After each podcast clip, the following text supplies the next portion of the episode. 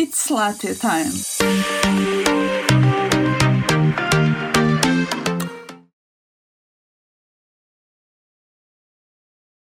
Olá, bem-vindos a mais um episódio aqui do podcast.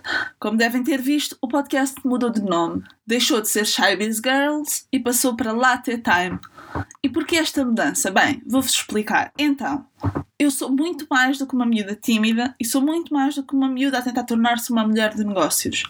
Portanto, achei que Shybiz Girls não era o nome mais adequado uma vez que eu quero trazer outros temas aqui para o podcast, outras coisas que eu acho importante serem faladas, outras coisas que eu acho importante dar a minha opinião e trazer convidados para dar as suas opiniões também. No fundo, quero que isto seja uma representação de mim como um todo e não apenas algumas características. E se há coisa que eu adoro é um bom latte. Por isso achei que este seria um ótimo nome para o podcast, uma vez que eu adoro lattes e que adoro ter uma boa conversa assim mais profunda. Bem, e hoje vamos conversar exatamente com isso, com uma conversa um pouco mais profunda, ou pelo menos um tema que a mim me deixa a pensar. Todos sabemos que só temos uma vida, portanto, supostamente deveríamos aproveitá-la ao máximo.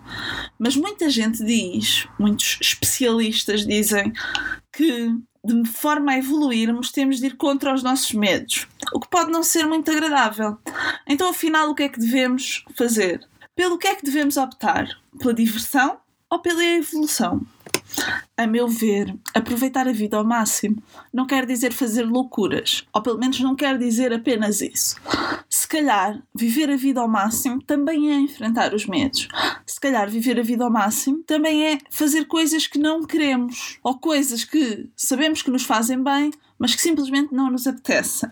Por exemplo, eu estou aqui a gravar este podcast, era a última coisa que me apetecia fazer porque eu já há muito tempo que não gravava, já estou desabituada de fazer isto e então está-me a custar imenso gravar isto. No entanto, eu sei que se quero ter um podcast, se quero levar a minha mensagem até aos outros, eu tenho de gravar episódios para o podcast para que a minha mensagem chegue a mais gente. Então é neste sentido que eu acho que devemos ultrapassar os nossos medos.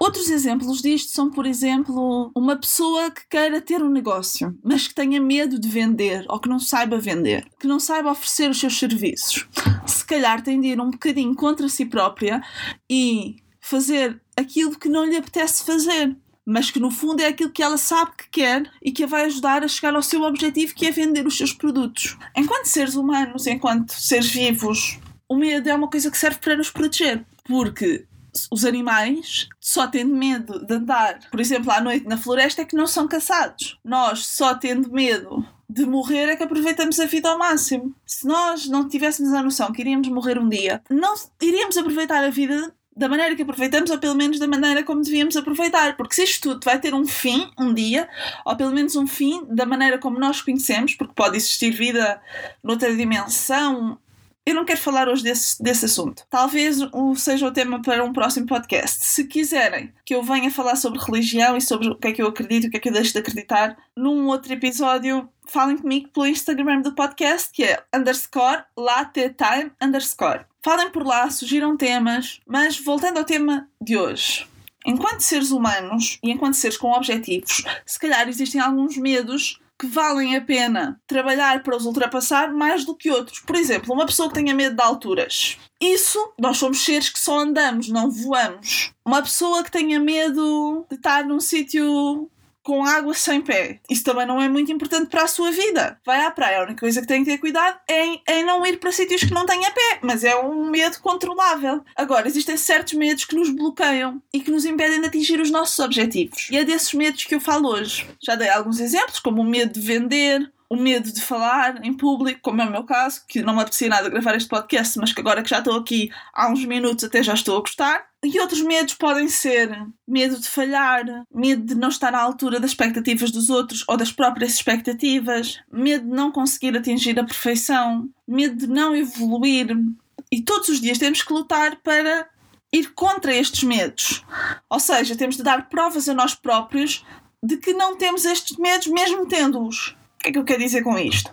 Basicamente, uma pessoa que tem medo de falar em público tem de mostrar ao medo que o medo não a afeta, ou seja, tem de falar em público com alguém para que no futuro o medo não a afete. Basicamente o que eu estou a dizer é tipo aquela expressão em inglês que existe fake it till you make it. Ou seja, nós temos que fingir que não temos medo para não termos medo. Nós temos que pensar que não temos medo, apesar de sentirmos que o temos.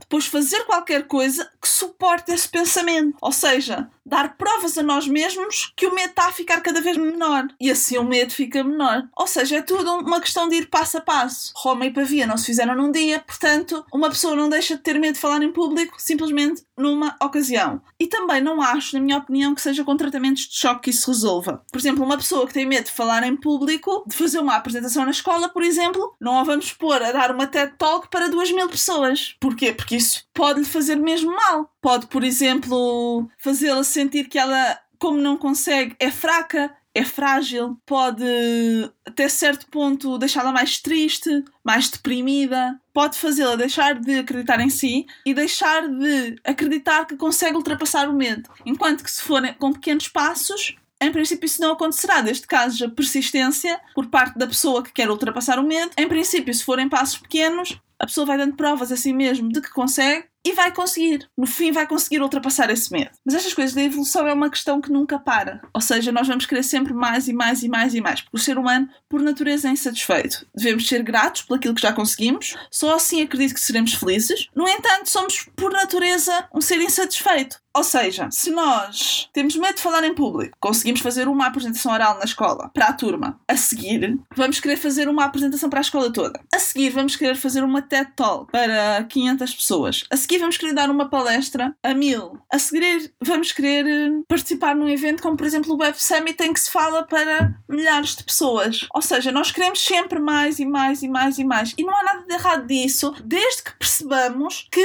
aquilo que já alcançamos é bom. E outra coisa que eu queria falar aqui tem a ver com os níveis em que as pessoas se encontram. Por exemplo, existem pessoas que ainda estão no nível zero, ou seja, pessoas que ainda não conseguem fazer uma apresentação oral para a turma, e existem pessoas que já estão no nível 100 e que aquilo que não conseguem fazer é uma apresentação para o Web Summit. Aquilo que uma pessoa sente e aquilo que a outra pessoa sente até pode ser a mesma coisa. E não é mais válido sentir medo de fazer uma apresentação no Web Summit do que sentir medo de fazer uma apresentação para uma turma. Cada pessoa está no seu nível de desenvolvimento. Consoante o tema e consoante o medo, a pessoa está num nível de desenvolvimento diferente. Por exemplo, falar em público. Uma pessoa pode estar no nível 0, outra no nível 20, sei lá, eu disse 100 há bocado, não foi? Pronto. Outra pode estar no nível 100. Mas se formos falar de, de ver o melhor da vida e a nível da gratidão, a pessoa que está no nível 0 em falar em público pode ser uma pessoa que já aprendeu a estar grata e que já está no nível 20 de gratidão. E a pessoa que está no 100 em falar em público pode simplesmente não saber ver o quão grata devia estar por já conseguir isto e estar no nível 1 ou 2 de gratidão. Nunca nos devemos comparar uns com os outros, devemos nos sempre comparar com a, com a pessoa que éramos há um ano, há dois anos, há um mês, há dois meses atrás. Porque é com essa pessoa que nós temos que lutar e é essa a única pessoa que deve ser pior que nós. Ou seja, nós devemos ser sempre melhores do que a nossa versão antiga. Por isso, e para finalizar,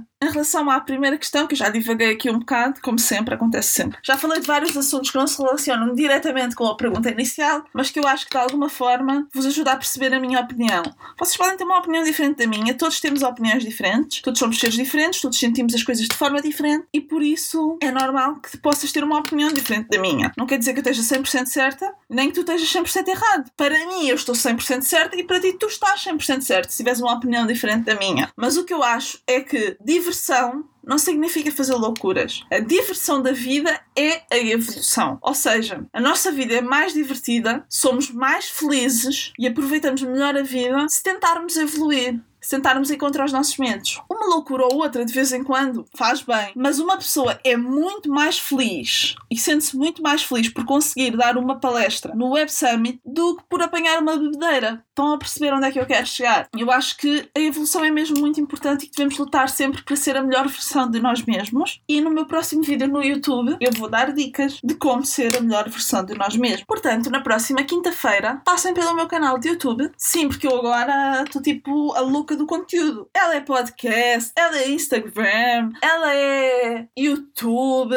Vamos ver se eu não vou dar em doida, porque ela também tem a faculdade e ela também tem o estágio. Bem, já vos fiz aqui um pequeno teaser do vai ser o vídeo do YouTube de quinta-feira. Se quiserem saber mais novidades sobre a mim, mais reflexões, passem pelo Instagram do podcast, que é underscore latetime underscore. Se quiserem falar comigo, também podem falar por lá. Darem a vossa opinião, dizer o que é que acharam do podcast, por exemplo, porque uma vez que ainda não está no iTunes, não se podem fazer reviews, mas eu adorava saber o vosso feedback, por isso falem comigo através do Instagram do podcast, que é underscore latetime underscore. Espero que fiquem bem, espero que vos tenha feito pensar. Um beijo e um queijo e façam o favor de ser felizes. Beijinhos!